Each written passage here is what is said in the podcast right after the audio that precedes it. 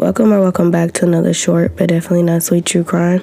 I am your host Shani, and you are listening to Shani Horror and Vibes. Let's work on becoming successful individuals and finding wholeness and fulfillment in our individuality. The long and short of it, of what I'm trying to say, is while our beauty can open great doors for us, it cannot sustain them. Only the quality of our character can do that for us. The young voice that you just heard was from Karabo Mokoena, a 20 year old vibrant influencer whose life was taken way too soon. Viewer discretion is advised while listening to her story. Karabo was a 22 year old who stayed in Johannesburg, Africa, with her parents and her siblings. She had a brother and a sister. Her family was described to be a very tight knit, close family, so they pretty much kind of shared a lot with each other and they was very happy. Karabo and her sister also shared a room, so you can only imagine how tight their sister relationship was. She was described to be a very spiritual woman. She believed in manifesting. She believed in the power of God. She was also a women's right activist especially because of how women are being treated in Africa right now. Femicide is a very big thing that's going on, and she wanted to make sure that women had a safe place, had a safe space, had a voice, and that's what she was going for. Karabo had an on again, off again boyfriend. His name was Sindel. They had met one night when she was out with friends, and it was like an instant hit. Like he was saying everything that she was interested in, so she just thought that they were just a match made in heaven. However, as time went on, she started to realize that Sindel wasn't the person that he claimed to be from the beginning. He was a really big narcissist and an abuser. Karabo's family didn't suspect anything or any type of abuse going on until Karabo's birthday. See, they tried to call her, and you know how parents wake up, call you, sister, siblings call you, text you, and they begin to get worried because they weren't hearing anything back from her, which is very unusual. And then Karabo's sister gets this phone call, and it's not from her number, it's from her calling from the hospital. When they got to the hospital, they seen Karabo covered in bruises. She had bruises around her neck, her lip was busted. She just didn't look like herself. They asked her who did this to her, and she finally told them that Sindel was the one who had done this. And the reason why she couldn't answer her phone is because Sindel actually took her phone and broke it. And that's the reason why she was calling from the hospital. Now, her parents, brother, sister, they all are just shocked because, like I said, they never seen the signs. They thought she was just in a healthy relationship and that was that. But no, she wasn't at all. So they told Karabo that she can move back in, which she never was not allowed not to move back in at any time. Her mother Lolo stated when she did leave, you're welcome to come back anytime that you need to. Your bedroom, your room here is always there for you.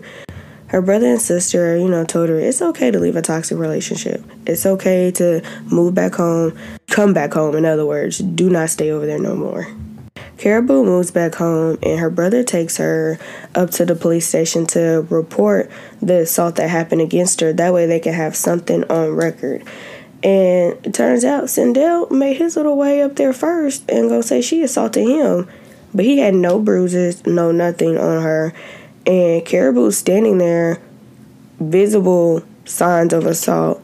And the officer advised her not to just go ahead and press these charges against him because it's a lot of back and forth between them that they didn't feel like handling or dealing with. So they didn't even take her statement at all. They pretty much dismissed her and told her he came here first, and that's just that. Karabo's mother even stated that he was going to kill her. And that's sad when a mother feels like that because that's the signs that now that she knows what the situation that her daughter's in, she's really fearing for her daughter's life because you can't make someone leave until they're ready to. So, just one month later, after Karabo moves back in, she's out with her friends, and then her mother receives this phone call, and it's her saying that Sindel was at the bar. And I don't think it was no coincidence that Sindel was at this bar. I think he was following her, trying to make sure that she wasn't doing anything because he had been accusing her of cheating with Nigerian men already. So I think he really was probably following her around because there's no way you just pop up at this bar. But they said it was a popular bar too. Whatever. Again, her mother advised her don't go over there and talk to him, hang out with your friends. But somehow, some way, he wormed his little measly way back over there to her, and Karabo left with him. So that evening, Lolo calls Karabo to check on her, and Karabo picks up the phone and whispers that she will call her in the morning, but she never did. On April the 27th, when Karabo did not call, Lolo called Sindel to see what was going on, and he answered, but this is what he said to her. He said he doesn't know where Karabo was at and that he didn't kill her. Who the fuck says that? Like, I didn't kill her. Like, I didn't ask you that. I didn't ask you none of that, but since you said that, now my suspicion is growing even more. And Lolo went straight to the police and was like, hey, my daughter's missing. I believe this man has something to do with it y'all need to go over to this apartment complex and check it out and see what's going on. Karabo's sister didn't wait for investigators to go check out anything. She actually made it there way before them, and security let her see the footage of her sister walking in and never walking back out. But as she's watching this video footage, they bring her her sister's passport and her sister's ID, which those are the two things that you need if you're going to travel to London, and there was no way that she left without those. So by the time investigators got to Sindel and talked to him at his apartment, they already knew he was lying. He told them that the last time he seen her, she left and went to London, but they knew that wasn't true. So they arrested him and took him straight in for more questions. The police pretty much let him know that they've already seen the video footage of him and Karabo walking into his apartment complex, but they never seen her leave. But they did see him going back and forth several times with his trash can. Sindel tells the police that he went to a meeting and he came back and Karabo had killed herself. But he panicked and didn't call the police because he didn't think that anyone was going to believe him. So he stuffed her body into the trash can and dumped her body off in a shallow grave and lit it on fire. Sindel agrees to take them to the shallow grave where he said he dumped Karabo's body at, and he does take them to one, but it wasn't the correct one.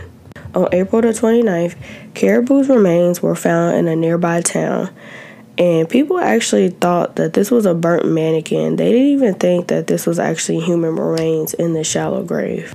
Because she was so badly burnt beyond recognition, it took them 10 days to actually determine if this really was Karabo's remains or not. And when they did come back that it was Karabo remain, Lolo wanted to see her child, and they was like, no, you. They obviously they would not let her see her. However, the only thing that she was left to really kind of help identify her was by her legs and her toenail polish, and that was it. That was all she actually got to see of her. Um, the autopsy report was inconclusive because again she was so badly burned beyond recognition. But not only that, all of her or sixty percent of her organs were missing. The court believed that this was a ritual killing, however, the judge stuck with the abuse as the motive, and Sindel showed no emotions at all. He even had the audacity to tell everyone that he just loved Karabo so much and that all he wanted to do was help her, and he's sad that he could not help her, and that her past relationships were the reason why she committed suicide. The judge told Sindel that he was the devil in disguise and sentenced him to 32 years in prison. Lolo really believes that if Karabo had not went to the hospital on her birthday, they wouldn't have any proof that Sindel did anything to her, and that is the reason why now he is behind bars because without that, they really believe that he would have got off. And I think so too because like I said, femicide is real out there and men are being able to kill women and get away with it and women are being targeted left and right. So i'm glad that she did have something to hold to her because the police dropped the ball on this case. She went to report a crime and they turned their back on her and listened to a person who didn't have no evidence no signs no nothing. And here she is coming fresh out of a hospital showing signs of abuse. And they're like nope go on get like really so I'm glad she went to the hospital and had the hospital record because, again, he probably would have got away with this.